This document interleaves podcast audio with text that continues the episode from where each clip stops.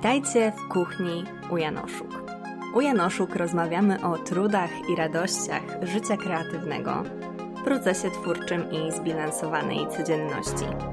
Od kuchni to z kolei seria, w której zapraszam do siebie osoby korzystające z kreatywności w swoich działaniach, niezależnie od tego, czy są abstrakcyjnymi malarkami, inżynierami pokładowymi, czy prężnie działającymi biznesmenkami.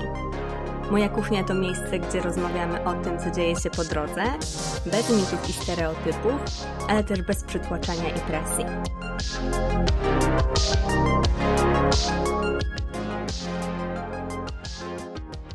Dziś w mojej podcastowej kuchni goszczę Basię Olejarczyk z Krzyżówki i powiedz nam, Basiu, kim jesteś?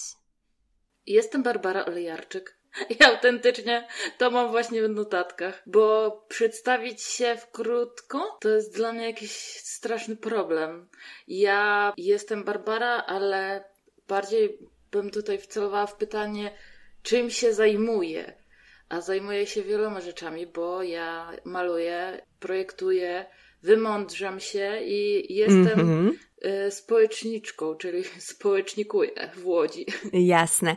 E, a powiedz, w jaki sposób e, społecznikujesz? Co robisz takiego w ramach właśnie też krzyżówki? To jest projekt w ogóle mój, który zaczął się w 2018 roku w ramach mojego dyplomu magisterskiego na Akademii Sztuk Pięknych w Łodzi. Mm-hmm. I to jest trudna historia też do opowiedzenia na prędce, ale postaram się zrobić to tak w miarę, żeby ludzie, którzy o mnie w życiu nigdy nie słyszeli, żeby pojęli mniej więcej, z czym to się je. Otóż Krzyżówka to jest y, tytuł mojego muralu, tak naprawdę. Mm-hmm. Nawet nie mojego, bo to jest właśnie mm, projekt, który pojawił się w mojej głowie jeszcze w 2017 roku, kiedy musiałam e, wymyślić coś, co będzie po prostu moim dyplomem magisterskim. I zaczęło się od tego, że chciałam strasznie połączyć dwie pracownie i stworzyć e, dyplom, jeden dyplom z dwóch pracowni. Mm-hmm. Jako jedną, jeden element. No niestety później okazało się, że to jakby i nie ma racji bytu, się tego tak nie da zrobić. E, no i już się zaplątałam. Widzisz, jakie to jest trudne. No ale to tak jest, że bardzo często właśnie te różne projekty, no w różny sposób się łączą i w różny sposób, no chcemy stworzyć rzeczy, które nie do końca w takich ramach, powiedzmy, bardziej systemowych funkcjonują. Ale mm, chciałaś zrobić, mówisz, że chciałaś e, zrobić dyplom i, i właśnie połączyć z dwóch pracowni. Jakie to były pracownie? Mój dyplom był realizowany w dwóch pracowniach i to była pracownia obrazu i pracownia intermediów. Mhm. Chciałam połączyć je w taki sposób, żeby stworzyć jeden wielki obraz. A że mieszkam Jasne. w Łodzi na Starym Rynku, wymyśliłam sobie, że to będzie wielki mural na płycie Starego Rynku. I w zasadzie to już nie jest mhm. mural, no bo miał być malowany na płycie, czyli na chodniku. E, niemniej jednak ja to ciągle i tak nazywam muralem. Chciałam na początku, żeby namalować ten obraz e, z mieszkańcami. I to jakby już wiedziałam od początku, że chciałam to zrobić z kimś. Na pewno nie chciałam tego robić sama, bo to był taki wyraz mojego podziękowania dla Łodzi, że Łódź mnie tak dobrze przyjęła, bo ja z Łodzi nie jestem. Ja pochodzę z Podkarpacia, z Radymna. Szybko się okazało w ogóle, że po pierwsze, ja nie znam moich sąsiadów. Mm-hmm. A po drugie, że y, moja profesorka y, Aleksandra Gieraga nie była za bardzo przychylna do tego, żeby tworzyć ten dyplom w taki sposób. Więc y, to się naturalnie, te dwie pracownie naturalnie się musiały rozłączyć, a ja musiałam jakoś te wątki pociągnąć, bo bardzo chciałam zrobić coś społecznego, coś, bardzo chciałam zrobić coś z kimś, więc y, nie wyobrażałam sobie, żeby z tego zrezygnować. I wyszło właśnie w taki sposób, że y, nazwałam ten projekt krzyżówką, czyli ten mural, który miał się pojawić. On nawiązywał do, po, e, do poezji konkretnej, w jakiś sposób, bo mnie fascynowały strasznie i nadal fascynują tagi w miastach. Wszystko, co się pojawia na murach, mm -hmm. wszystko, co się pojawia na ulicy, a w Łodzi to tym bardziej mm, po prostu na każdym murze praktycznie funkcjonuje. Więc chciałam w jakiś sposób opisać, czym dla mnie jest Łódź. I to opisałam e, osobno na płótnach, i to opisaliśmy z mieszkańcami e, Łodzi na e, muralu właśnie. Co ciekawe, to był mural w ogóle tymczasowy. On już nie funkcjonuje. On funkcjonował kilka dni, bo deszcz go zmył. To, to polegało na takiej zasadzie, że ja napisałam jedno słowo na płycie e, Starego Rynku za pomocą szablonów i kredy w sprayu i to było słowo ludzka. Jaka mhm. jest dla mnie Łódź? I to była odpowiedź właśnie. I od tego słowa ludzie moi sąsiedzi, ludzie, których nie znałam i moi przyjaciele, którzy przyszli wtedy na, na stary rynek, e, musieli do tego słowa dopisać kolejne przymiotniki, które by odpowiedział, jaka dla nich jest Łódź. I przez to e, powstał wielki malunek zbudowany ze słów. I to było też przewspaniałe dla mnie doświadczenie, bo musieliśmy wszyscy ze sobą współpracować, bo mieliśmy szablon przygotowany w zasadzie no, kilkanaście, tak? No bo każda literka musiała być przygotowana osobno, ale nie mieliśmy za dużo kopii. Więc zawsze brakowało tej literki A, musieliśmy szukać, gdzie ona jest. I co ciekawe, właśnie no tak. E, bardzo dużo tych przymiotników się pojawiło. A co ciekawe dla mnie, to że pojawiło się bardzo, bardzo dużo przymiotników pozytywnych o Łodzi. Mm -hmm. Bo niestety, myśląc o Łodzi, często pojawiają się przymiotniki, które nie są w żaden sposób pozytywne. Tak e, jak niektórzy mówią, że Łódź to jest miasto Meneli. Mm -hmm. To jest chyba pierwsze, co ludziom się kojarzy. No i że jest brzydka. Ja często słyszałam, że jest brzydka i zupełnie tak e, nie uznałam, kiedy do Łodzi pojechałam. Według mnie Łódź jest przepięknym miastem. Łódź jest przepięknym miastem i jest też autentycznym. Mm -hmm. Coś ciekawe okazało, że miałam jeden, jedyny przymiotnik, który był w jakiś sposób negatywny mm-hmm. i to było słowo smutna. I to słowo napisał Norbert, mały Norbert, który miał chyba 7 lat wtedy. I zapytaliśmy się, dlaczego napisał smutna. A on odpowiedział na to, że Łódź jest smutna jak pada deszcz. Jasne. I od tego wszystko się zaczęło, bo krzyżówka tak właśnie nosił tytuł ten mural, no bo ona przyjęła formę y, krzyżówki słownej. Mm-hmm te słowa się ze sobą przecinały, e, ludzie je pisali e, i tak dalej. I musiałam nadać tej inicjatywie jakąś nazwę, bo ja tych sąsiadów nie znałam. Ja praktycznie mieszkając na Starym Rynku, wtedy dwa lata mieszkałam, nie znałam praktycznie nikogo. Więc ja oczywiście musiałam się przygotować do tego muralu. Ja musiałam wyjść na ulicę, ja musiałam poznać moich sąsiadów, musiałam dać znać o sobie, że ja coś takiego chcę zrobić, musiałam ich w jakiś sposób zaprosić. Więc zaczęło się od tego, że y, jak szalona wydrukowałam chyba z 200 listów do moich mhm. sąsiadów i y, spacerowałam od klatki do klatki, zostawiając je y, w skrzynkach, zapraszając ich na pierwsze spotkanie sąsiedzkie.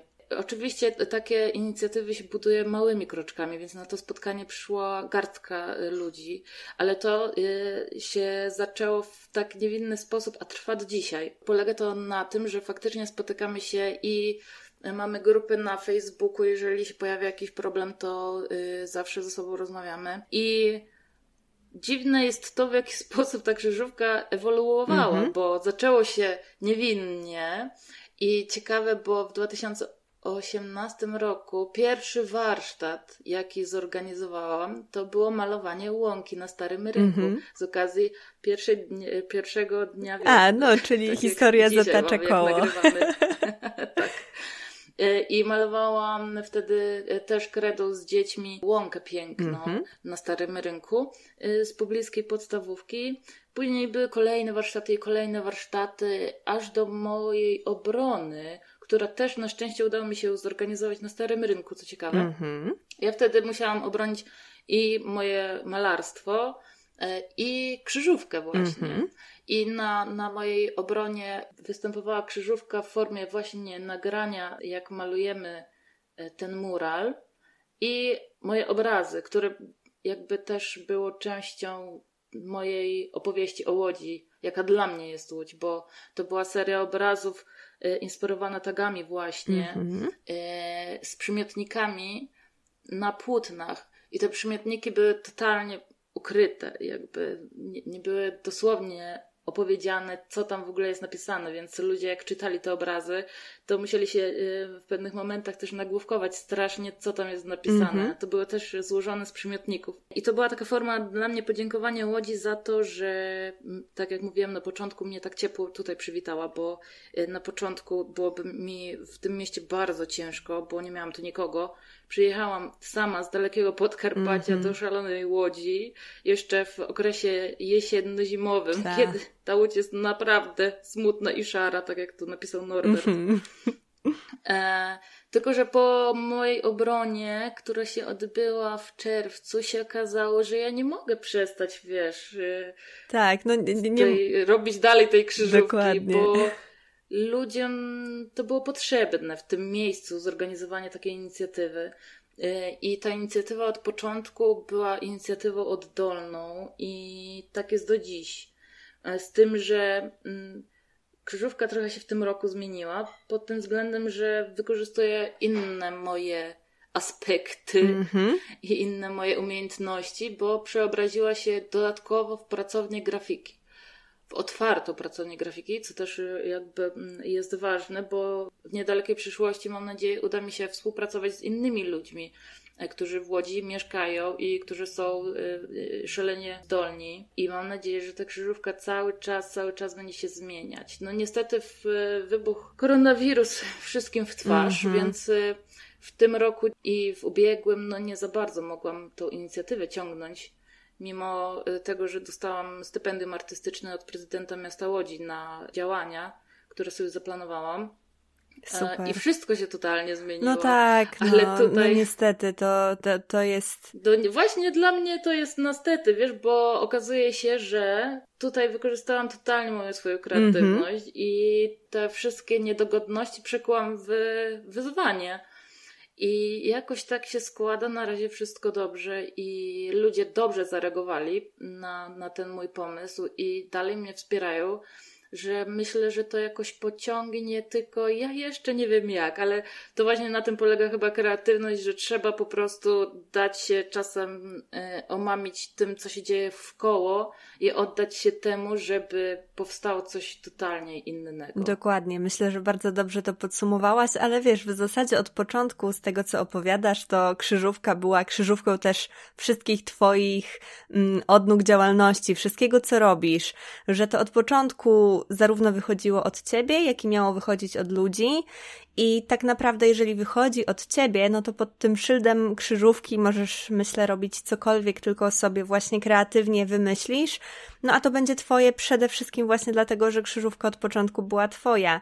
No ale dla mnie jest to niesamowite, że rzeczywiście ten aspekt y, innych ludzi, mm, tych, tych interakcji, też takiego oddawania tej społeczności, która cię przyjęła i takiego właśnie odwdzięczania się innym za pomocą sztuki, ale też po prostu działanie w przestrzeni miejskiej, w przestrzeni sąsiedzkiej, w ogóle w przestrzeni, e, która cię otacza za pomocą sztuki, za pomocą kreatywnych działań, jest czymś niesamowitym. I rzeczywiście jest to coś, co trudno jest e, zebrać w jedno słowo w odpowiedzi na to, kim jesteś, ale myślę, że myślę, że wielu kreatywnym osobom ciężko jest tak się podsumować i na pewno ta opowieść dobrze pokazuje to, jakie rzeczy są dla ciebie też ważne. No, zagięłaś mnie tutaj, ale w sumie to jest, to jest to, o czym mówisz. Ja myślę zupełnie inaczej pod tym względem, bo dla mnie to jest naturalne, za mnie to naturalnie wypływa. I yy, faktycznie tutaj bardzo dobrze to podsumowałaś. Tak jak Ciebie słucham, to jest w tym bardzo dużo racji. Mm, no właśnie, wiesz, no bo to jest tak, że no, ja jako też zewnętrzna obserwatorka wielu różnych kreatywnych działań, to naprawdę zauważam jakieś też cechy charakterystyczne dla konkretnej kreatywnej działalności. Mm, jesteś pierwszą osobą, którą znam, która właśnie takie różnego rodzaju mm, wręcz aktywistyczne przedsięwzięcia związane z po prostu z, z pomocą innym, czy po prostu z łączeniem ludzi ze sobą, mm, jak chociażby, nie wiem, wymiana książkowa, czy właśnie wspólne rysowanie łąki z dziećmi to mogłoby się wydawać, że to jest takie oczywiste, a dla wielu osób oczywiste nie jest, bo wymaga mm, też wyjścia do ludzi, a myślę, że wiele kreatywnych osób ma też y, czasem z tym problem. Ja jestem jedną z tych osób, które po prostu, wiesz, potrzebują większego impulsu do tego, żeby zacząć... Ha, to zapraszam do Łodzi. no, ja, ja do Łodzi mam blisko z Warszawy, także wiesz, jak już będzie można swobodnie podróżować i będą potwierane jakiekolwiek lokale, to wiesz, to, to, to na pewno wpadnę. no zapraszam. Tak, bo w ogóle ja dzisiaj nawet y, ciekawe spotkałam dziewczynę, y, która była na warsztatach i wspominała o tym, bo jakby ta wymiana książek mm, przeobraziła się w książkodzielnię. -hmm. I ta książkodzielnia no teraz nie może funkcjonować na starym rynku, bo ja nie mam lokalu. No tak. Bo wszystko, co my robimy, no to robimy pod gołym niebem. E, więc wykorzystałam tutaj znajomości oczywiście mm -hmm. i, i dobre serca moich znajomych e, z Kipiszu. E, I właśnie w Kipiszu przy Muzeum Włókiennictwa ta książkodzielnia teraz funkcjonuje. I byłam dzisiaj tam po drodze, zaglądałam sobie do Pawła i, i ta dziewczyna właśnie przyszła z kolegą i opowiadała o, o czym jest w ogóle krzyżówka i wspominała, że była na warsztatach z malowania doniczek. Mm -hmm. I to jest faktycznie tak, że, że krzyżówka to e, jakby czerpie z moich e, e umiejętności wszelakich, bo e, i w ogóle tutaj też widzisz, trudno mi to zapisać, bo to jest też dużo różnych rzeczy. Mm -hmm. Bo na przykład e, krzyżówka też między innymi słynie z wymian roślin. Mm -hmm. I ludzie jak mnie gdzieś zaczepiają też na Instagramie albo e, na żywo gdzieś mnie zobaczą, to się mnie pytają, kiedy będą wymiany roślin w Łodzi. Czyli jesteś tak już, już znaną um, osobowością, która organizuje różnego rodzaju wymiany, warsztaty i działania. No nie wiem, czy znano, ale na pewno ludziom to zapada w pamięć, bo mało instytucji czy fundacji działa w taki sposób, że wychodzi do mm -hmm. ludzi. Zazwyczaj zaprasza do siebie. Tak. Ja jestem szalona i wychodzę do ludzi po prostu na chodnik, na płytę Starego Rynku. E, I w ogóle e, ludzie, mieszkańcy Łodzi i ludzie, którzy przyjeżdżają na przykład na studia do Łodzi, nie wiedzą, że w Łodzi jest stary rynek. To też jest ciekawe i to też był taki dla mnie impuls, żeby coś tutaj porobić, bo to jest ogromny plac, pusty plac, praktycznie nic tu mm -hmm. nie ma, mhm. jest okropnie zaniedbany i to też trzeba powiedzieć mm -hmm. o tym. I stwierdziłam, że no muszę koniecznie tu coś zrobić. Ja mam, e, wiesz, widok z mieszkania na stary rynek mm -hmm. i ja jak patrzyłam się, czasem zaglądałam przez balkon, co się tam dzieje, to stwierdziłam, że nie może tak być, że tam nic się tutaj -hmm. nie dzieje. Więc zaczęłam y, tam działać i tak właśnie powstały te wszystkie jakieś dziwne inicjatywy. E, to też trzeba e, wspomnieć, że wiele ludzi mi tutaj przy tym pomagało. Ja ich nie zliczę. Ja zawsze, jak piszę gdzieś jakieś posty z podziękowaniem czy cokolwiek innego, ja zawsze o kimś zapominam. Krzyżówka jest ciekawa pod tym względem, że ona faktycznie łączy, łączy bardzo dużo ludzi.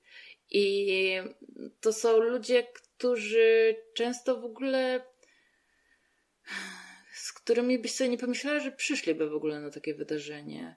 Do mnie przychodziły przeróżne osoby. Był u, u mnie bezdomny, mm-hmm. byli seniorzy samotni. Ostatnio na książkodzielni przyszedł do mnie senior, który wręcz prawie mi się rozpłakał na ramieniu, że przez koronawirusa jest strasznie samotny, że nie życzy nikomu samotności i tak dalej.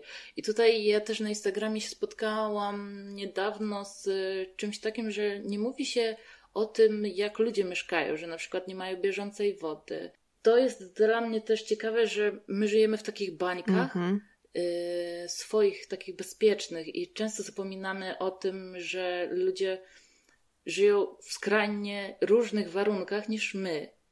I to o tym też moim zdaniem warto mówić i y, to, że ja podejmuję się takich działań też jakby wynika z, z tego, z takiej mm, z chęci pomocy ja uważam, że to jest niesamowite, że, że łączysz osoby, które są tak różne, ale też właśnie, że używasz do tego swoich umiejętności, że to nie jest jakaś tam powiedzmy losowa platforma do spotkania, ale że przez kreatywność i przez twoje indywidualne umiejętności ty potrafisz tych ludzi połączyć w działaniu też i często właśnie w kreatywnym działaniu, albo w nietypowym, albo po prostu w takim y, spotkaniu wokół książek, wokół roślin, wokół sztuki, wokół kultury. Mm, i to jest super. Wspomniałaś już trochę o datach, ale jakbyś mogła nam jeszcze opowiedzieć, od kiedy zaczęłaś działać kreatywnie i od kiedy zdajesz sobie z tego sprawę? Mi się zdaje, że ja zawsze byłam taką osobą, może nie kreatywną, ale samodzielną, bo ja mam na drugie imię Zofia. I tutaj takie powiedzenie Zosia Samosia totalnie do mnie pasuje. Jasne. Ja jako dziecko pamiętam taką sytuację, że chciałam się nauczyć wiązać buty. Mhm. I tutaj moja kreatywność musiała chyba jakoś już się udzielać, bo ja nie pozwoliłam nikomu się na, na, dać nauczyć. To polegało na tej zasadzie, że ja wzięłam, wiesz, dwa buty, jeden zawiązany, drugi rozwiązany i analizowałam, jak jest zawiązany ten pierwszy, żeby zawiązać ten drugi. Mm -hmm. I ja oczywiście musiałam biegać do mamy, żeby ona mi zawiązywała ten but pierwszy, ale ja wtedy zakrywałam oczy, żeby nie widzieć, jak ona mm -hmm. to mhm. robi. Bo ja musiałam sama to wszystko, wiesz, dojść do tego i musiałam to przeanalizować. I ja uważam, że kreatywność to jest analiza. Mm -hmm. I przez takie działania, przez takie kreatywne myślenie, ja ciągle jakby analizuję wszystko i nie mam pojęcia, kiedy mi się to pojawiło, że ja to robię świadomie. Nie mam pojęcia. Ja nie wiem, czy ja teraz y, nawet świadomie z tego działam. Ja myślę, że tutaj podświadomość ma ogromne znaczenie mm -hmm.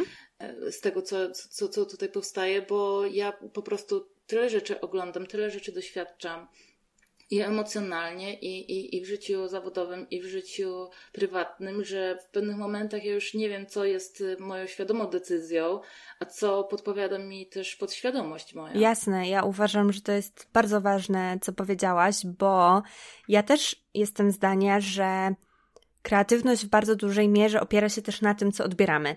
Czyli, że nie jesteśmy w stanie oddzielić tych rzeczy, które odbieramy, od tych rzeczy, które tworzymy. Że te inspiracje, że mm, te różne rzeczy, których doświadczyłyśmy, czy w naszym życiu, czy w kulturze, czy w sztuce, one będą się w nas nabudowywać i absolutnie nie widzę w tym nic złego. Uważam, że to jest wspaniały mm, walor, wspaniała cecha posiadać taką umiejętność do tego, żeby obcując z różnymi rzeczami, móc później ich elementy, czy wręcz rzeczy, jakieś emocje, które w nas dana rzecz wzbudzi, przekształcać później na coś, co jest naszym dziełem, naszą kreatywną rzeczą. I tutaj rzeczywiście jeżeli tym bardziej tę swoją kreatywność postrzegasz jako właśnie taką analizę, no to myślę, że to jest y, jak najbardziej trudne do odnalezienia. Mm, źródła tego są trudne do odnalezienia, no bo tak naprawdę świat odbiera się od początku w taki czy w inny sposób i nie, nie, nie jest łatwo w zasadzie myślę, że się nie da po prostu takiego momentu wychwycić i to też jest okej. Okay. Nie trzeba moim zdaniem mm, jakoś szczególnie szukać, jeżeli tego nie ma, ale mm, powiedz kiedy w takim razie, tak może doprecyzuję to pytanie, kiedy zaczęłaś na przykład malować? Malować zaczęłam w liceum, mhm. bo tak się złożyło przypadkiem trochę, że e, ja chodziłam do liceum plastycznego. Mhm ale na przykład e, w gimnazjum ja chciałam zostać scenarzystką mm-hmm. chciałam pisać scenariusze i co ciekawe pisałam te scenariusze. Ja nawet ich nie mam, gdzieś mi zginęły one gdzieś tam w czeluściach internetu i, i na starych dyskach spalonych są.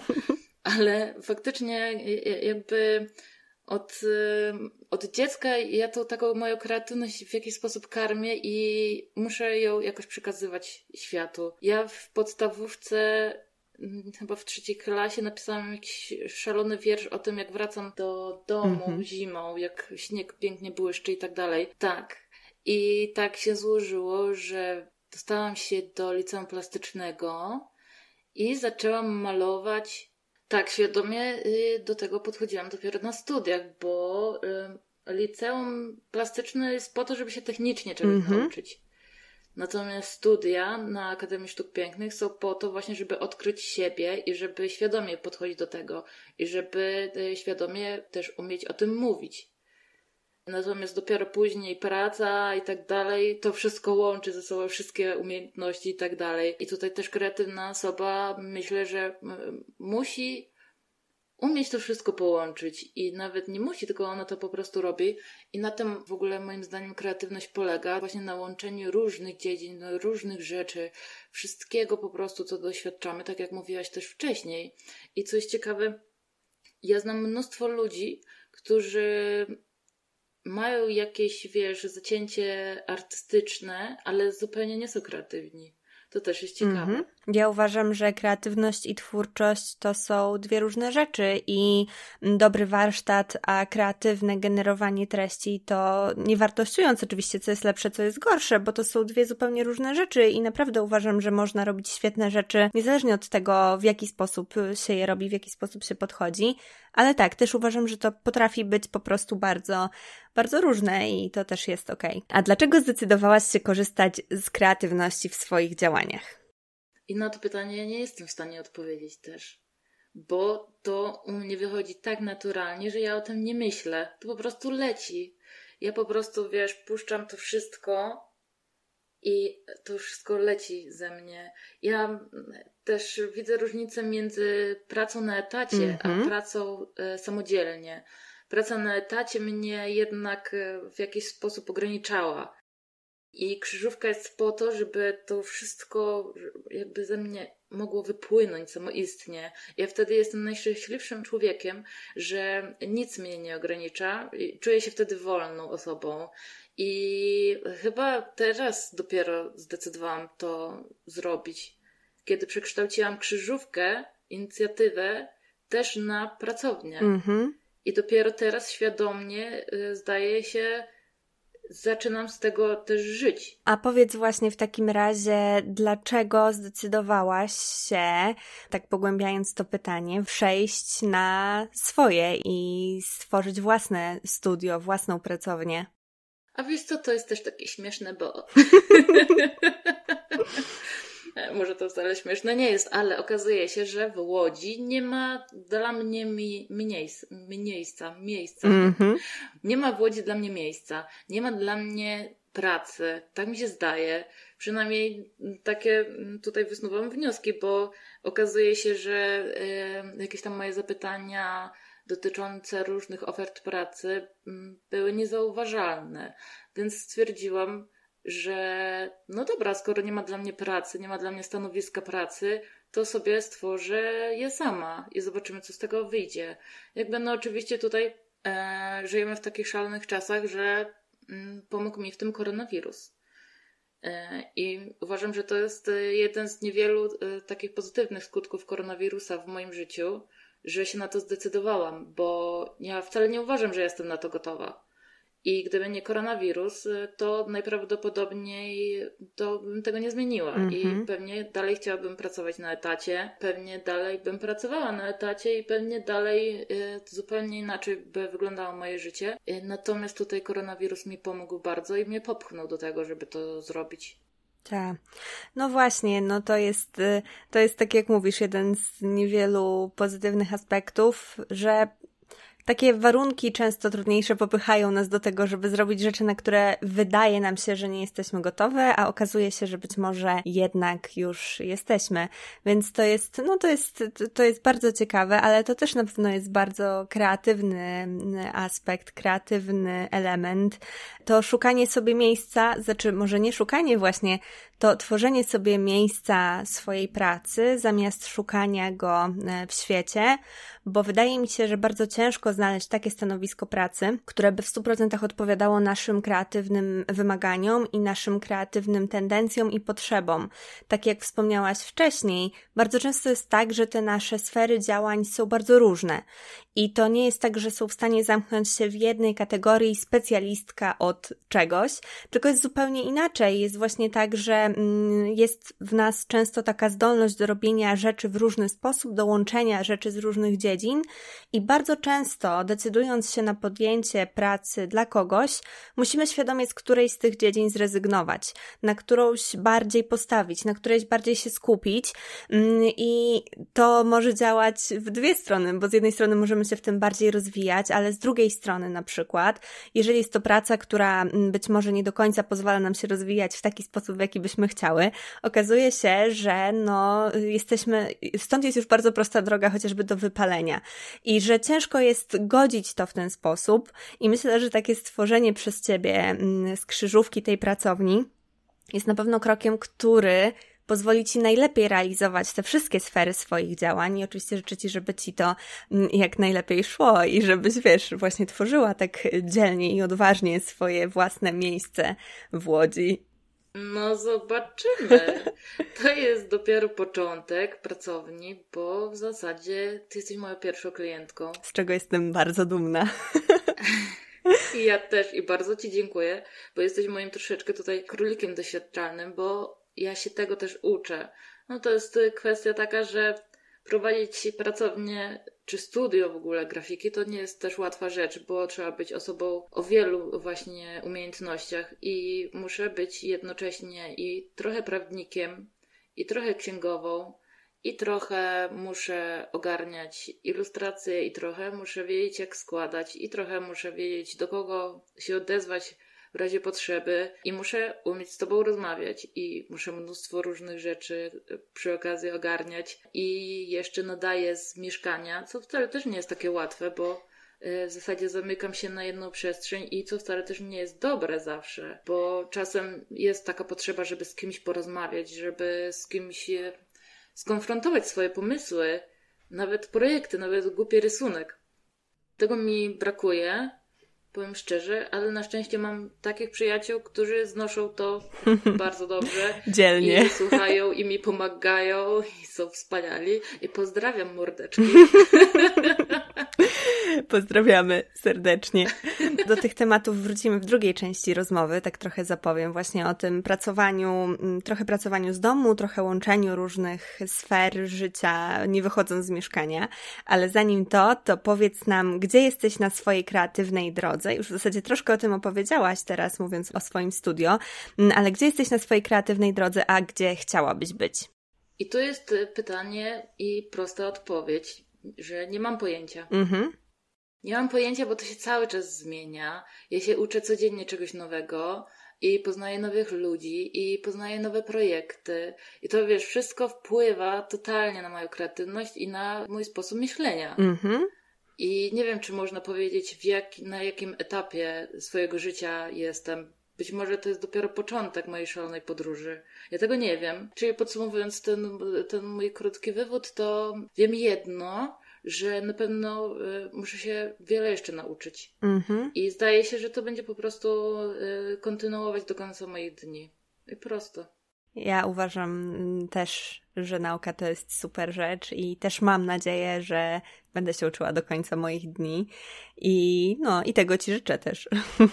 Dziękuję. Mm, a powiedz nam w takim razie, skoro tak wiele rzeczy musisz łączyć, skoro tak wiele sektorów obejmuje teraz Twoje działanie kreatywne, to powiedz, w jaki sposób wygląda ten Twój kreatywny proces? Okazuje się, że ja nie mam chyba żadnego konkretnego sposobu. Mhm. To jest łączenie cały czas, to jest takie wiązanie, tak jak tych moich budków, jak byłam maleńka. Mhm. To jest cały czas taki proces łączenia, powielania, analizy i wszystko zależy od projektu. Czy ja pracuję sama, czy ja pracuję z kimś czy to jest wiele osób, czy ja tą osobę znam, czy ja tej osoby nie znam. I to jest tak elastyczne, że nie da się chyba tego ująć w żadne ramy. Za każdym razem jest nieco inaczej. Są być może jakieś elementy, które się powtarzają, ale to jest zależne od projektów. No bo na przykład przy identyfikacji wizualnej, no to wiadomo, że są jakieś elementy, które trzeba zrobić ale czasami jedne wynikają z drugich i e, na przykład niektórzy najpierw robią logotypy, inni na przykład zaczynają od typografii, od układu, a ja jestem taka, że ja zaczynam od kolorów. Mm -hmm. I na mhm. przykład w projektowaniu graficznym pierwsze co ja widzę to są kolory. I to jest też ciekawe, bo e, z tego co wiem, bardzo mało osób w taki sposób e, funkcjonuje ale to jest pewnie zależne też od osobowości, bo niektórzy myślą bardziej smakiem, inni węchem, inni muzyką, inni dotykiem i tak dalej. U mnie to są kolory. E, I e, tak jak tutaj u nas też zaczynałyśmy od kolorów, tak naprawdę. Tak. To jest podyktowane bardziej tym, że ja tak preferuję i u mnie to wychodzi w taki sposób naturalny. E, ale wiele projektów zaczęłam od kolorów krzyżówkę też zaczęłam od kolorów. Jak jeszcze nie wiedziałam, co będzie, jak to będzie wyglądać, to ja wiedziałam, że to będą kolory różowo-granatowe, bo inicjatywa, a pracownia mają inne kolory. To mm -hmm. też mhm. trzeba y, zaznaczyć, bo pracownia to jest po prostu czarny i taki miętowy, przybrudzony, mm -hmm. a, a inicjatywa jest y, totalnie różowo-granatowa i tak bardzo wiele projektów zaczynam właśnie od kolorów, bo one mi otwierają furtkę do kreatywności, zdaje się. To jest Ale niesamowite. Też, to jest niesamowite też pod tym względem, że w ogóle moje pierwsze wspomnienia w ogóle, jakieś takie bardziej świadome, też się opierają na kolorach. I wiele wspomnień, na przykład y, moich dzieciństwa, to są wspomnienia, kiedy świeciło słońce. I to jest też takie dziwne w sumie, bo nie pamiętam żadnych takich jakichś ciekawszych czy ważniejszych y, etapów mojego życia y, z innych momentów dnia. I to jest zależne właśnie od pogody, bo jak świeci słońce, to te kolory wszystkie są takie totalnie jasne, piękne, kolorowe, czyste i tak dalej. I to, i to mnie jakoś pobudza. To jest niesamowite, bo ja te wspomnienia z dzieciństwa, które mam, to raczej są historie. Ja raczej myślę przede wszystkim historiami, przede wszystkim właśnie jest to taka, no trochę jak narracja. No, raczej patrzę, e, kiedy patrzę w przeszłość, to widzę jakieś konkretne historie, konkretne wątki. Nie mam tak z kolorami, chociaż kolory też na mnie bardzo silnie działają i uwielbiam różne połączenia kolorystyczne, uwielbiam spotykać się często w nietypowych miejscach, no i też kolory wzbudzają emocje bardzo mocno. I u nas trochę było tak przy tym naszym naszym e, wspólnym wybieraniu kolorów, że to było trochę oczywiste, jaki kolor będzie główny. E, bo ten niebieski jest kolorem, który, e, który po prostu opanował mój Instagram, zanim ty go opanowałaś, ale, ale no, mm, niebieski, jak się okazuje, właśnie też jest kolorem kreatywności, którego używałam bardzo podświadomie. Używałam dlatego, że to jest po prostu mój ulubiony kolor. U nas ta największa zagwozdka to był dobór trzeciego koloru do dwóch odcieni niebieskiego. I to jest niesamowite, jak charakter dwóch kolorów potrafił się zmieniać w zależności od tego trzeciego. I to jest niesamowite, to jest też trochę to, o czym cały czas dzisiaj rozmawiamy, czyli o tej twórczej interakcji i o właśnie tym łączeniu. Czyli, że tak naprawdę najfajniejsze rzeczy wychodzą wtedy, kiedy się coś ze sobą połączy i że każdy element tak naprawdę, tak samo jak w przypadku kolorów, tak samo w przypadku różnych inicjatyw, ma wpływ na to, jak ten efekt końcowy będzie wyglądał. Tak samo w tym Twoim twórczym procesie, jak opowiadasz, że to zawsze jest, zawsze jest interakcja, zawsze jest interakcja dwóch, trzech, więcej osób, różnych rzeczy, które zaprojektować trzeba, no i że po prostu zawsze jest to takie elastyczne. Nic więcej nie mogę dodać. No to Piękne podsumowanie. Dobrze. E, to powiedz, e, jakie środki, idee, narzędzia pomagają Ci realizować Twoje kreatywne cele? No są takie narzędzia y, pomocnicze, typu do spisywania tych wszystkich moich myśli, które sobie gdzieś tam krążą. No to przede wszystkim to są szkicowniki. Ja uwielbiam pisać. Mm-hmm. Y, uwielbiam zapisywać różne rzeczy i sobie porządkować wszystko, co mi się pojawi w głowie wszystkie jakieś moje pierwsze pomysły, jakieś idee, jakieś pomysły na inicjatywy, czy jakieś pomysły na projektowanie graficzne. Wszystko sobie najpierw zapisuję, a potem dopiero to tworzę. Y, jest mnóstwo jakichś takich y, narzędzi, które pomagają, ale one są bardziej pomocne dla klienta niż dla mnie, mhm. jeżeli chodzi o projektowanie graficzne. Więc tutaj też jest to takie wyzwanie, żeby będąc projektantem grafiki, tak poprowadzić klienta, żeby ogarnąć ten chaos totalny. Bo jeżeli dwie osoby lub więcej pracuje nad jedną rzeczą, to wiadomo, pojawia się mnóstwo błysków i mnóstwo rzeczy. Tak jest.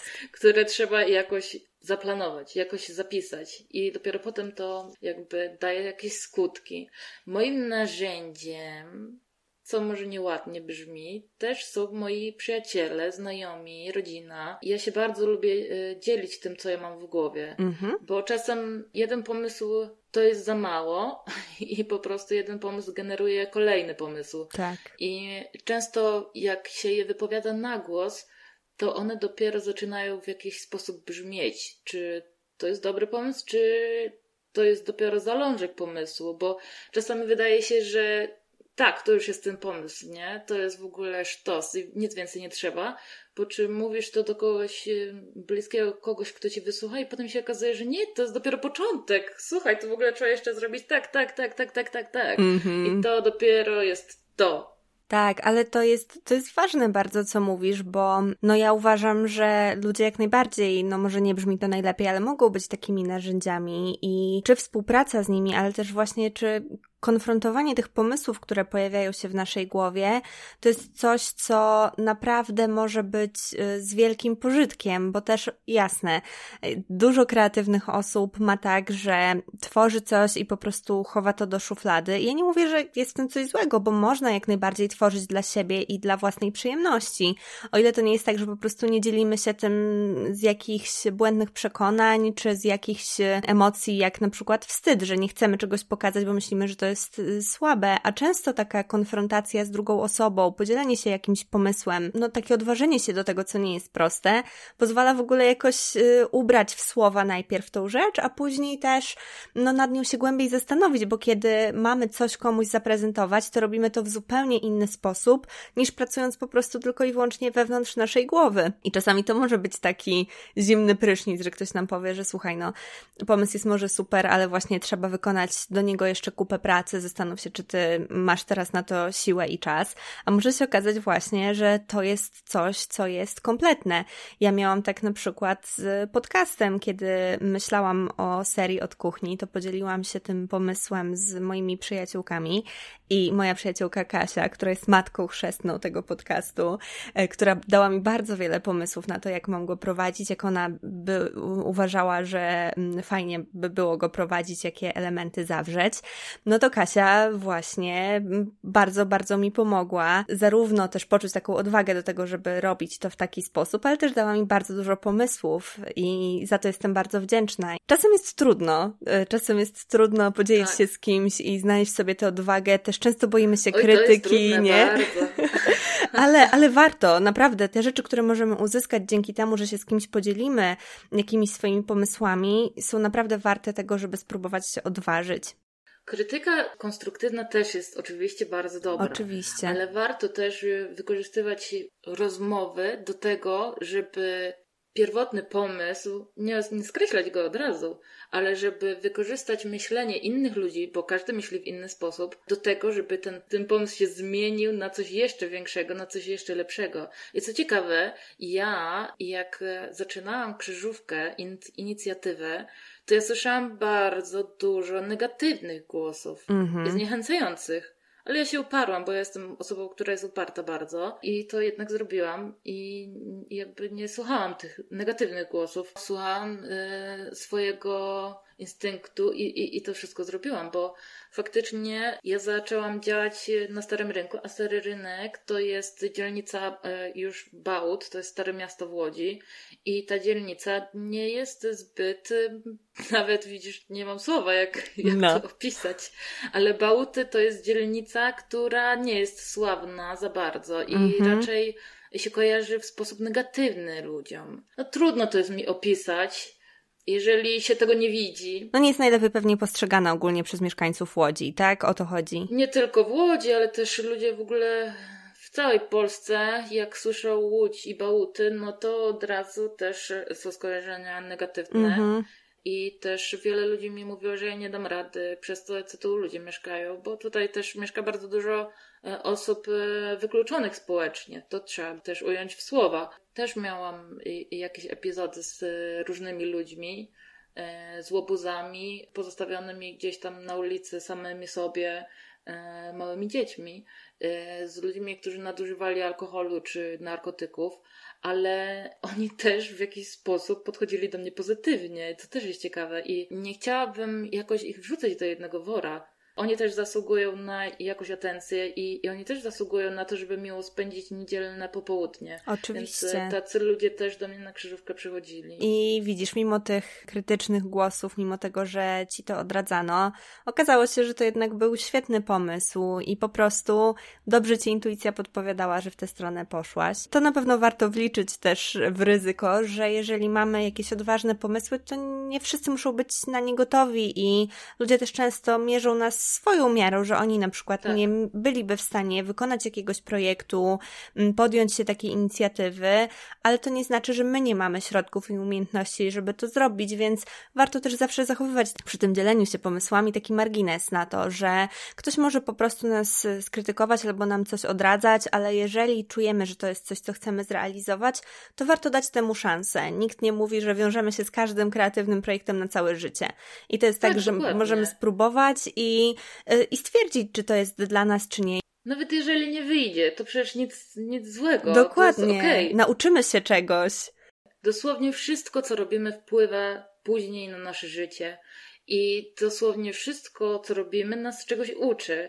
I krzyżówka to jest przepięknym przykładem na to, jak ona mnie dużo nauczyła. Mm-hmm. Ona nauczyła mnie rozmawiać z każdym, bo przychodzili seniorzy, osoby wykluczone społecznie i dzieci przychodziły do mnie i ja się nauczyłam rozmawiać z ludźmi. I to teraz wykorzystuję do prowadzenia pracowni. Komunikacja to jest przede wszystkim najważniejsza rzecz dla mnie, mm -hmm. jaka powinna funkcjonować e, w, we współpracy z drugim człowiekiem. No i to jest, i to jest niesamowite, że to jest coś, czego się nauczyłaś, a nie, nie po to zakładałaś tę inicjatywę, żeby się tego nauczyć i później to wykorzystywać. A tak jak mówisz, tak. to po prostu tak jest, że czasem projekty, które po prostu zaczynamy, bo, bo czujemy, że to jest coś, co chcemy w danym momencie zrobić, okazują się czymś, co nam bardzo, bardzo w międzyczasie gdzieś tam tak nas rozwinęło, że po prostu nam teraz pomaga w jakichś zupełnie innych rzeczach, które teoretycznie się z tym nie wiązały, a teraz się wiążą. A powiedz, co jest dla ciebie najlepszym, a co najgorszym aspektem kreatywności? najlepszym aspektem. mm, najlepszym aspektem kreatywności dla mnie jest to, że ja mogę komuś pomóc. Mhm. I to się łączy we wszystkim, co robię. I to się tyczy projektowania graficznego, bo projektując komuś identyfikację, ty komuś pomagasz rozwiązać jakiś jego problem. I to się tyczy też inicjatywy. I ja uwielbiam też z ludźmi rozmawiać i spotykać się z różnymi ludźmi, bo e, często e, takie znajomości, które jakby nie wskazują na coś wyższego, też w jakiś sposób tutaj pomagają. To jest trudne jakby też do opisania, bo to można rozumieć na wiele różnych sposobów, tą pomoc. Tak, ja się z Tobą zgodzę, że to jest tak, że no we wszystkim w zasadzie, mm, o czym mówiłaś, ten element pomocy i ten element kreatywności jako działania też jest obecny, że można kreatywnymi czy, czy kreatywnym procesem, czy efektem kreatywnych działań w jakiś sposób drugiemu człowiekowi pomóc. To była jedna z głównych w zasadzie rzeczy, jeden z głównych powodów, dla których ja na zaprojektowanie przez Ciebie identyfikacji się zdecydowałam, właśnie dlatego, że te rzeczy, które były w mojej głowie i to, w jaki sposób ja chciałam działać w internecie, temu brakowało właśnie takiej atrakcyjnej wizualnie formy. Ja wiedziałam, że ja mam coś do powiedzenia, ale wiedziałam, że niestety, niestety, niestety, no tak po prostu jest. W internecie nie tylko treść, ma znaczenie, ale właśnie aspekt wizualny, to w jaki sposób można docierać do innych osób, jest też przynajmniej równie ważny, a że ja jestem osobą, która uwielbia spójność i uwielbia to, w jaki sposób można tworzyć też kreatywnie takie wszechogarniające światy, czyli że w momencie, kiedy ktoś y, wchodzi na moje y, różne miejsca w internecie i to jest coś takiego po prostu już w tym momencie po Twoim projekcie wszechogarniającego, że to jest po prostu konkretne konkretny klimat, konkretne emocje zostają wzbudzane w ten sposób, no to było coś, czego ja bym bez tej właśnie kreatywnej, graficznej Twojej pomocy nie była w stanie osiągnąć, ale też Tak jak mówisz, wszelkie inicjatywy społeczne, one też jak najbardziej się wiążą z pomocą. No i to wszystko, ja bym tak e, ujęła, wszystko to, co mówiłaś, właśnie w tym takim też oddawaniu, dawaniu społeczności, od której się też bierze, przekazywaniu dalej też tych bodźców, które się odbiera, doświadczeń, które ma się szansę przeżyć. No i właśnie też takie mm, działanie tą kreatywnością na drugiego człowieka. No wszystko wskazuje na to, że ja po prostu tak muszę żyć. I to jest po prostu. Ja nic z tym nie mogę zrobić totalnie. Ja muszę coś przekazać. Poza tym dla mnie twórczość jako taka to jest. Y, istnieje po to właśnie i po to się ją robi, żeby się dzielić nią z innymi. Bo artyści są różni. Są tacy, którzy tworzą dla siebie i są tacy, którzy tworzą dla kogoś. I ja jakoś od małego gdzieś, to musiałam gdzieś to usłyszeć, że obrazy maluje się po to, żeby je oglądać. I nie maluje się po to, żeby je gdzieś tam zostawiać w szufladzie czy na strychu, tylko po to właśnie, żeby one były oglądane, żeby one wzbudzały jakieś emocje i tak dalej, i tak dalej. Więc jakoś tak z tego wyrosłam, albo inaczej, ja tak w to wrosłam, mm -hmm. że po prostu muszę i mam taką potrzebę po prostu oddawania siebie w taki sposób ludziom, bo jestem w tym najlepsza. Jestem najlepsza w tym, że potrafię coś stworzyć kreatywnie, że potrafię rozwiązać jakiś problem, e, że potrafię pobudzić u kogoś też kreatywność. Mm -hmm. Więc ja z tego e, czerpię jak najbardziej i jestem z tego najbardziej zadowolona, że inni mogą też z tego korzystać. To jest chyba taka moja misja w życiu. To jest piękna misja, ale żeby nie było tak pozytywnie, to powiedz nam, co jest najgorszym aspektem kreatywności u ciebie. O, o, najgorsze. Nie wiem. Aha, najgorsze jest chyba to, że nie wiem, kiedy się zatrzymać. Mhm. I nie wiem, czy ja się nauczę kiedykolwiek w ogóle. Ja e, sama siebie tak napędzam, że ja nie wiem w pewnym momencie, gdzie ja jestem. W ogóle jak teraz nagrywamy, to też w pewnych momentach się gdzieś zagubiłam, gdzie ja jestem, gdzie są moje myśli, gdzie, gdzie ja jestem, czy jestem teraz w Łodzi, czy ja jestem w ogóle gdzieś w niebie. Mm -hmm. I tak pewnie ma wiele osób e, twórczych, że, że czasem w ogóle zapomina o Bożym świecie. I tak u mnie jest często. Ja często nie mogę przestać i potem ja jestem totalnie przebodźcowana i muszę to odchorować. I jeszcze nie potrafię tego odgraniczyć. I jak, jak się już otworzę, to już nie mogę przestać. I tak było z, z inicjatywą i mam nadzieję, że tak nie będzie z pracownią, mm -hmm. bo, mhm. bo po prostu też trzeba pamiętać o tym, że trzeba powiedzieć kiedyś stop i trzeba sobie wyznaczyć jakieś granice, bo nie możemy cały czas komuś dawać siebie, musimy też pamiętać o sobie. To jest bardzo, bardzo dla mnie trudne. Dla mnie to też jest trudne. Ja też mam tak, że ja mam duże tendencje do przepracowywania się. Mam tak, że jeżeli działam w jakimś. Często ciężko jest mi zacząć. Często mam tak, że zanim zacznę, zanim się zbiorę, zanim znajdę właśnie w sobie tę siłę i odwagę, żeby robić jakieś rzeczy, to trochę minie. Ale kiedy zacznę działać, szczególnie kreatywnie, i pochłonie mnie ten proces, no to też potrafię się zamęczyć dosłownie i właśnie za dużo z siebie dać i później to odchorowywać. I myślę, że tak jak powiedziałaś, dokładnie, dużo osób myślę, że kreatywnych tak ma, że szczególnie jeżeli się bardzo kocha to, co się robi mm, i potrafi się w tym zatracić w ogóle bez końca i zapomnieć o wszystkim innym i o całym świecie, no to łatwo jest popaść w taką skrajność i zapomnieć um, o dbaniu o swoje podstawowe potrzeby i właśnie o odpoczynek, bo no nie można tylko dawać, bo w końcu, w końcu tego nam zabraknie, tego co możemy dać. Tak. To jest bardzo, bardzo, bardzo trudne.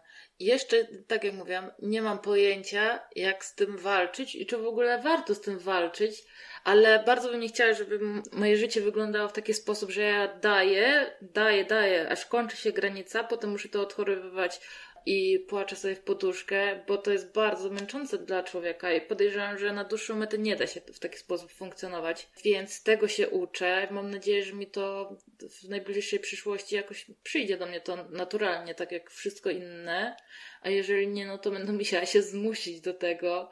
E, ja sobie planowałam e, przepięknie sobie planowałam, że będę pracować poniedziałek, wtorek, mm -hmm. środa wolna tylko dla mnie, czwartek, piątek praca, sobota tylko dla mnie, a niedziela na inicjatywę. Mm -hmm. Ale na razie to się wszystko tak zatraciło, że nie ma to racji bytu i to nie funkcjonuje, ale docelowo bardzo bym chciała, żeby tak to funkcjonowało, bo trzeba robić sobie przerwę i też każdy ma zupełnie inne potrzeby i inne schematy.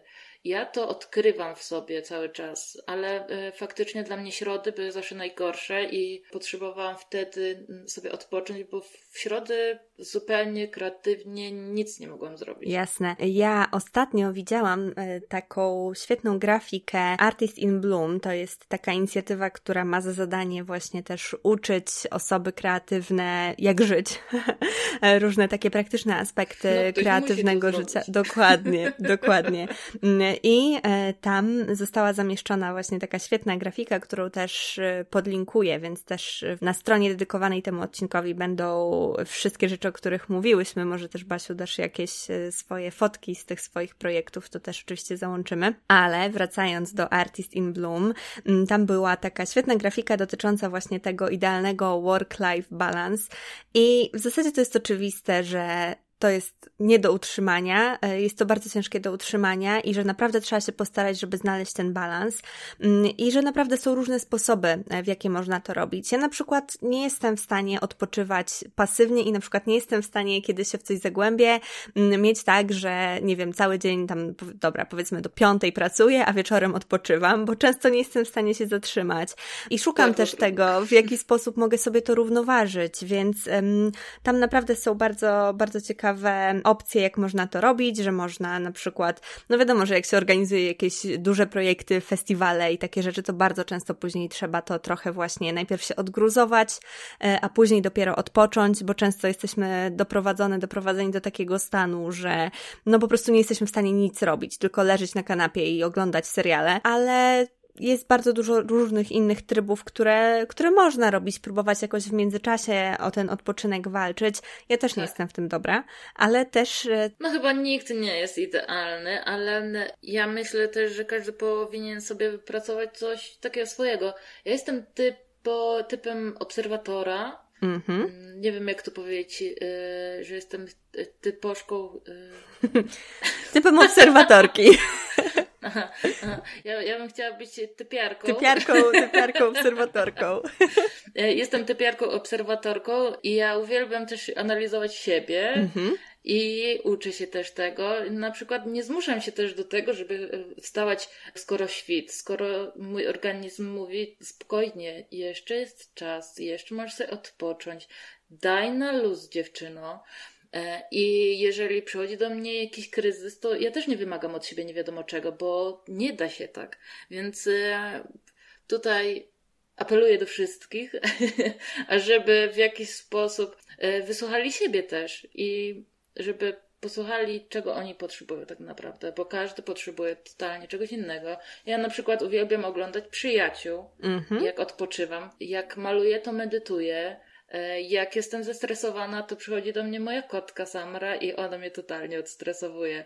Także każdy tutaj na pewno ma jakiś swój e, system, tylko może nie każdy ma ten system odpowiednio odkryty. Tak, na pewno. To też wymaga naprawdę, tak jak powiedziałaś, bardzo długotrwałej obserwacji często, bo ja na przykład z kolei całe życie myślałam, że jestem typem sowy, że najlepiej mi się pracuje wieczorami, że no, że to jest jedyna słuszna droga dla mnie a okazuje się, że kiedy spróbowałam wstawać wcześniej i teraz wstaję około 7, 7.30 i chodzę spać przed północą, to to jest dla mnie idealny balans. Dzięki temu mogę jak najlepiej wykorzystać właśnie ten mój stan kreatywny, ale nie tylko energii. I tak. właśnie wstaję rano po to, żeby móc sobie popisać, spokojnie zjeść śniadanie, a taką pracę chociażby nad doktoratem zaczynam od około godziny 10. I wtedy po prostu, no teraz też y, Mm, w zasadzie trochę już przeszłyśmy do drugiej części naszej rozmowy, więc będziemy ją tak kontynuować, e, bo Basia zaproponowała właśnie, żebyśmy porozmawiały trochę o tym mm, balansie praca-życie, co ja uważam, że jest tematem ważnym i nigdy nie można mówić o nim za wiele, tak jak teraz nie mówimy e, o, o, na ten temat mało, e, więc będziemy go kontynuować, a na koniec zadam Ci ostatnie pytanie. No ja na przykład mam tak, że jest mi, mm, przez to, że jestem taką osobą, która bardzo mocno czuję takie doładowanie pod koniec, na przykład tworzenia jakiegoś projektu. To jest też jedna z moich cech, y, którą posiadam, którą odkryłam dzięki testowi talentów Galupa, czyli osiąganie. To jest cecha, mm, która mówi o tym, że kiedy już wiele osób się poddaje, kiedy wiele osób już jest bardzo zmęczona przed osiągnięciem jakiegoś celu, to ja kiedy widzę metę, no to po prostu dostaję doładowania.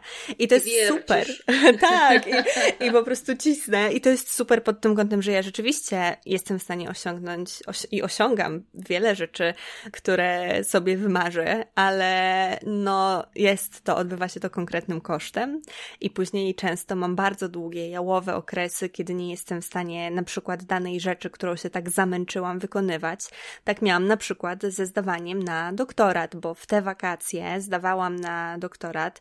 Mm, żeby zdać na doktorat na Uniwersytecie Warszawskim do szkół doktorskich, trzeba przejść egzamin wstępny, który jest obroną projektu, czyli obroną tego, co chce się później na doktoracie zrobić.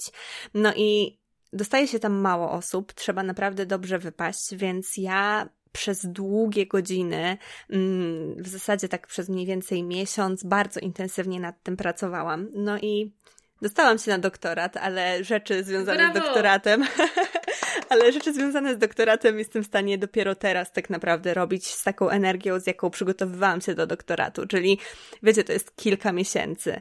Także no nie jest to, nie jest to najzdrowsze, yy, ale z drugiej strony ja już się nauczyłam, że ja w zasadzie w ten sposób działam i że staram się jakoś po prostu dawać sobie miejsce na odpoczynek od jakichś rzeczy i trochę taki właśnie uprawiać płodozmian, że po prostu czasem skupiam się w jakimś czasie się bardziej na konkretnej sferze moich działań, później na innej.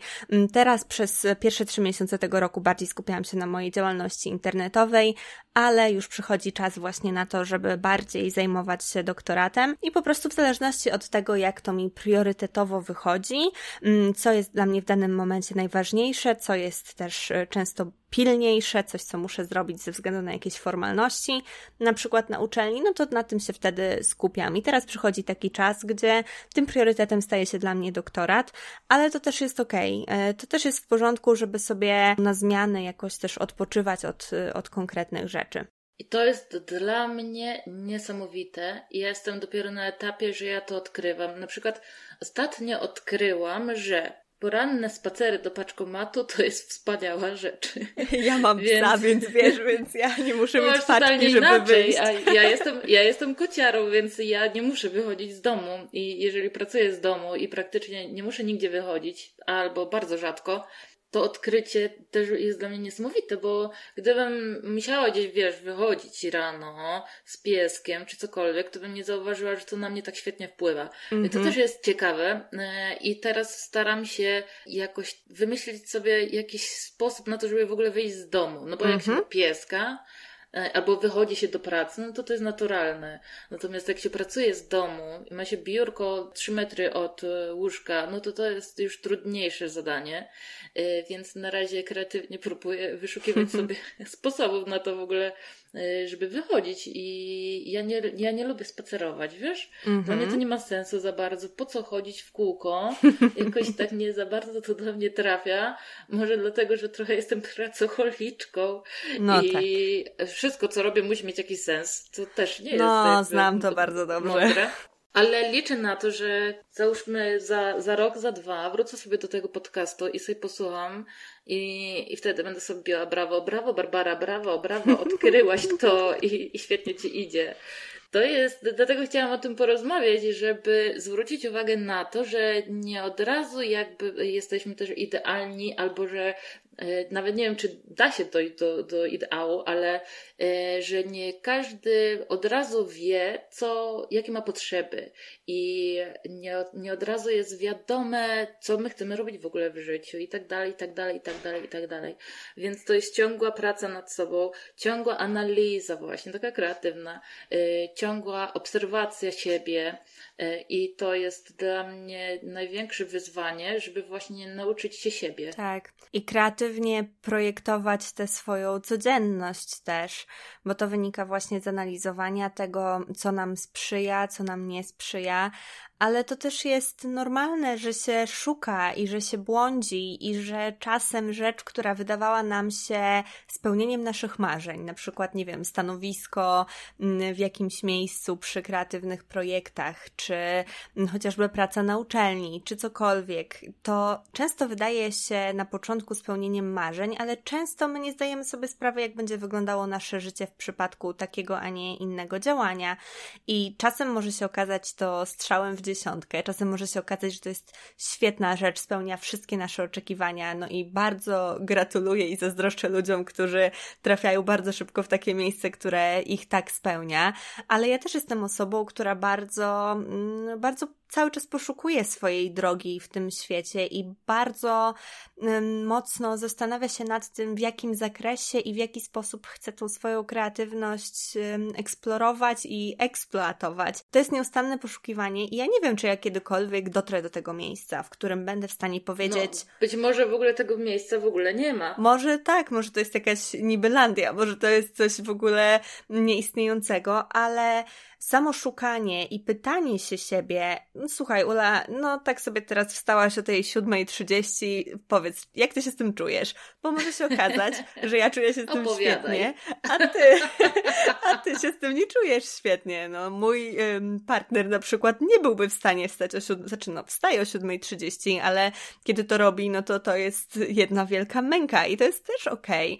Okay. Warto pamiętać, że nie wszystkie rzeczy, nie wszystkie sposoby, nie wszystkie magiczne magiczne rzeczy, o których mówi się, czyta się w internecie, które mają sprawić, nie wiem, właśnie jak picie wody z cytryną, czy e, medytacja, czy cokolwiek, one oczywiście mogą się okazać świetne. Ja na przykład bardzo lubię medytować i bardzo lubię pić wodę z cytryną, ale to nie tak, że dla każdego one będą odpowiednie i że każda osoba mm, będzie w stanie z nich tak korzystać w swoim życiu i że one będą jednoznacznie dobre i będą jednoznacznie dawały korzyści.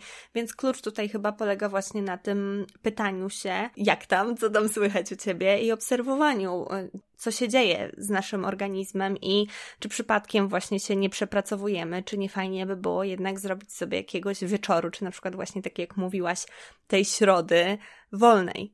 Tak.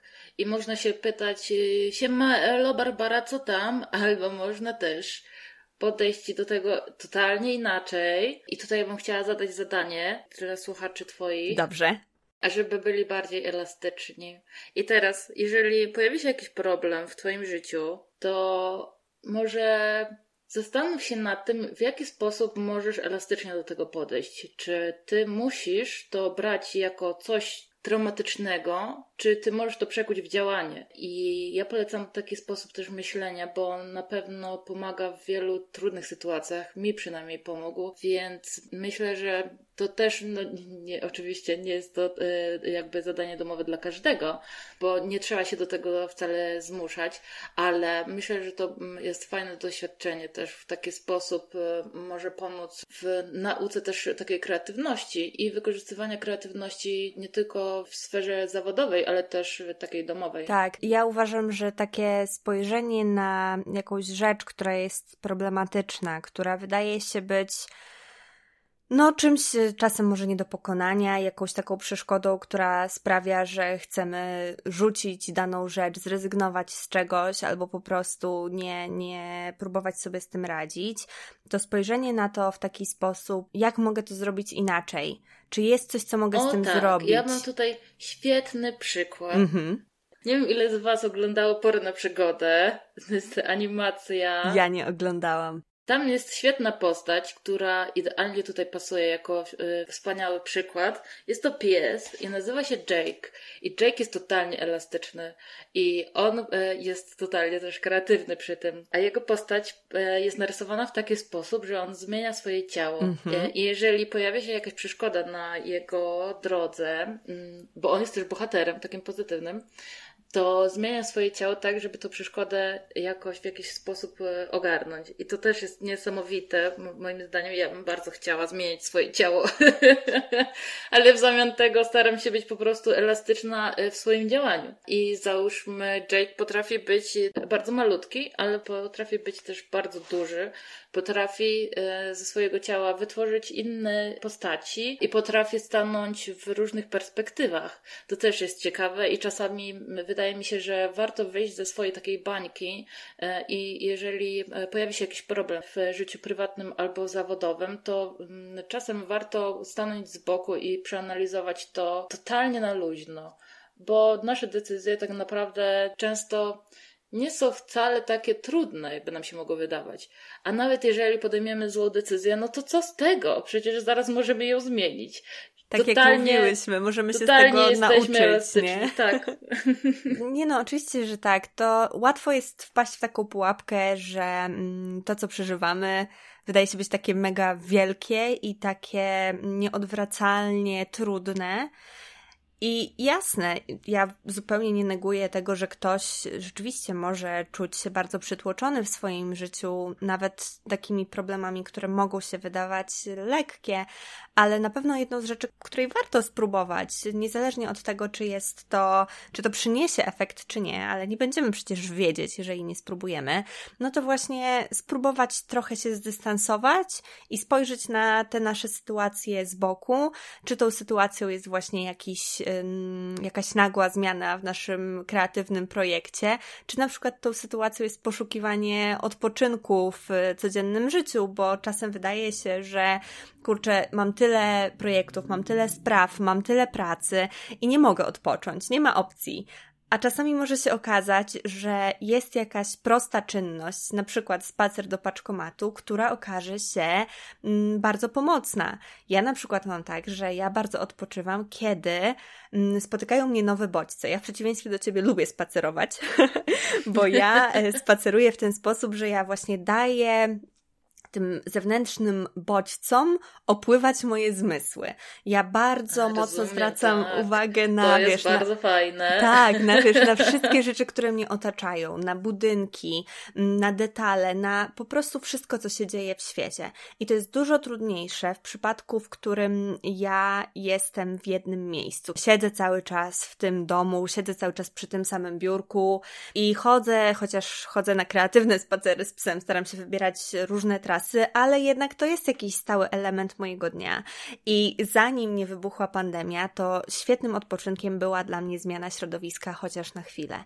Wyjazd na kilka tak. dni w inne miasto. To jest, też świadczy o tym, że elastyczność jest bardzo, bardzo, bardzo dobra. W ogóle Ula, słuchaj, musisz przyjechać na kreatywny spacer do Łodzi, bo no, tutaj na każdym murze dzieje się coś bardzo kreatywnego, ale takie spacery też uwielbiam. Łódź jest, wiesz dlaczego też super? Bo Łódź to jest y, miasto bram a każda brama to jest totalnie inna historia. Mm -hmm. I to jest, mhm. to jest jedna y, z nielicznych rzeczy, które uwielbiam robić na spacerach w Łodzi. Mm -hmm. Właśnie oglądać te bramy. E, I jak widzę jakąś bramę, która jest tylko otwarta teraz przez chwilę, to nieważne gdzie idę i nieważny jest, y, nieważny jest cel, ja muszę skręcić do tej bramy, ja muszę zobaczyć, co tam jest, bo najprawdopodobniej nigdy w życiu tego więcej nie zobaczę. No i to, to jest właśnie niesamowite. To są właśnie te kreatywne spacery. Ja w Łodzi byłam dwa razy i zachwycałam się tym miastem, właśnie dlatego też, że po pierwsze ja lubię rzeczy, które są w nieoczywisty sposób piękne, które po prostu są dotknięte upływem czasu i często zniszczone i to jest smutne oczywiście, tak jak Norbert to określił w muralu. Tak. E, Łódź jest smutna dla mnie przede wszystkim z tego względu, że rzeczywiście jest taka niszcząca, ale ja na przykład widzę bardzo dużo piękna w takim zniszczeniu, ale rzeczywiście to jest dla mnie niesamowite. Drzwi to jest jeszcze, wiesz, świetna metafora, bo nie wiadomo, co właśnie się za tymi drzwiami znajdzie i nie, dopóki nie przejdziemy przez te drzwi, to nie wiemy. No ale ta decyzja o tym, żeby nie iść utartą ścieżką, tylko zboczyć właśnie gdzieś w którąś otwartą bramę, no to jest, y, no to jest piękną metaforą też takiego próbowania nowych rzeczy w kreatywności czy w naszym życiu, więc y, okazuje się, że Łódź nie jest wcale brzydka i nie jest miastem Meneli, a jest bardzo pięknym, kreatywnym miastem, w którym wiele można tak, odkryć. jest cudowna, Łódź jest cudowna. No, ale tak, no, Y, podsumowując właśnie tę naszą, y, te, te naszą dygresję, która tak naprawdę okazała się drugą częścią rozmowy, mm, to nie ma jednej prostej ścieżki na to, żeby znaleźć odpowiedni balans w swoim życiu. I Prawdopodobnie w zależności od etapu naszego życia, od y, miejsca, w którym się znajdujemy, od rzeczy, które robimy, no to będzie trzeba to jakoś dostosowywać. Ja cały czas się tego uczę. Ty też się tego cały czas uczysz. Tak. E, I myślę, że wiele osób tego cały czas się uczy, więc jeżeli jesteście też na tej drodze poszukiwania swojego mm, idealnego work-life balance, no to wiedzcie, że nie jesteście same i sami w tym poszukiwaniu, ale że nie zawsze jest tak, że musimy znaleźć konkretne jedno rozwiązanie, ale samo właśnie takie elastyczne podchodzenie do rzeczy, które nas spotykają, do problemów, które nas spotykają, do elementów naszego codziennego dnia, jest już tym pierwszym krokiem do tego, żeby poszukać tego, co jest dla nas najbardziej odpowiednie. I chyba właśnie o to w tym chodzi, w tej elastyczności kreatywnej, żeby szukać, żeby szukać odpowiedzi na te pytania, które gdzieś tam się w międzyczasie pojawią. Ola, pięknie to podsumowałaś. E, elastycznie podejmę e, tutaj e, wyzwanie, odpowiedź. Nie odpowiem wcale. Wspaniale. To powiedz jeszcze, zanim Cię zapytam, gdzie Cię mogę znaleźć w internecie, to jeszcze Cię zapytam, poproszę Cię o dokończenie ostatniego zdania, o -o. czyli zdania od kuchni jestem bardzo, trzy kropek. Właśnie chyba tutaj moja odpowiedź to jest trzy kropek. Mhm. Bo ja nie wiem. I to jest właśnie tak totalnie yy, zawiłe i, i te ścieżki. To jest miejsce na elastyczność. To jest miejsce na elastyczność, tak. Zostawmy tutaj elastyczność. Dobrze, dobrze. No to Basiu, powiedz nam jeszcze na zakończenie, gdzie można Cię znaleźć. Y, na pewno nie y, wpisujcie mnie w Google, bo to jest bez sensu. Krzyżówka w Goglach to jest klasyczna krzyżówka. Natomiast wpisujcie na Instagramie Barbara Olejarczyk krzyżówka e, i tam mnie znajdziecie. Oczywiście, ja też e, ten profil Basi podlinkuję w mm, opisie tego odcinka, także też możecie pójść e, krótszą drogą, nie tą elastyczną, nie wpisując w Instagram, ale... To jest bardzo prosta droga. Opcjonalnie jeszcze jeszcze mam bardzo prosty adres internetowy i otóż jest to krzyżówka.studio. Oczywiście pisane bez polskich znaków. Dziękuję. Dzięki Basia bardzo. Myślę, że to była bardzo przyjemna i mam nadzieję, że bardzo pomocna rozmowa, bo tak jak wiemy, lubisz pomagać swoją kreatywnością. Dzięki Ci bardzo za to, że odwiedziłaś mnie w mojej kuchni i, i tyle. Dzięki Basia. Dziękuję. I to tyle na dziś. Mam nadzieję, że ten odcinek był dla Was wartościowy. Jeśli tak, to nie zapomnijcie podzielić się nim z kimś, kto mógłby z niego skorzystać, albo udostępnijcie go na swoich mediach społecznościowych. Jeśli zrobicie to na Instagramie, oznaczcie mnie, żebym mogła Wam podziękować. Znajdziecie mnie pod nazwą u podkreśnik Janoszuk. Tam też możecie mnie obserwować, żeby towarzyszyć mi w kreatywnej codzienności, czy po prostu do mnie napisać, żeby podzielić się swoimi spostrzeżeniami. Skontaktować się ze mną możecie też przez adres mailowy witajmałpa.umyślnikjanoszuk.pl Odnośniki do wszystkiego, co pojawiło się w rozmowie znajdziecie na stronie dedykowanej temu odcinkowi. Znajdziecie ją w opisie na platformie, na której słuchacie tego odcinka. Moja strona to www.umyślnikjanoszuk.pl Mam nadzieję, że do usłyszenia w kolejnym odcinku. Pa!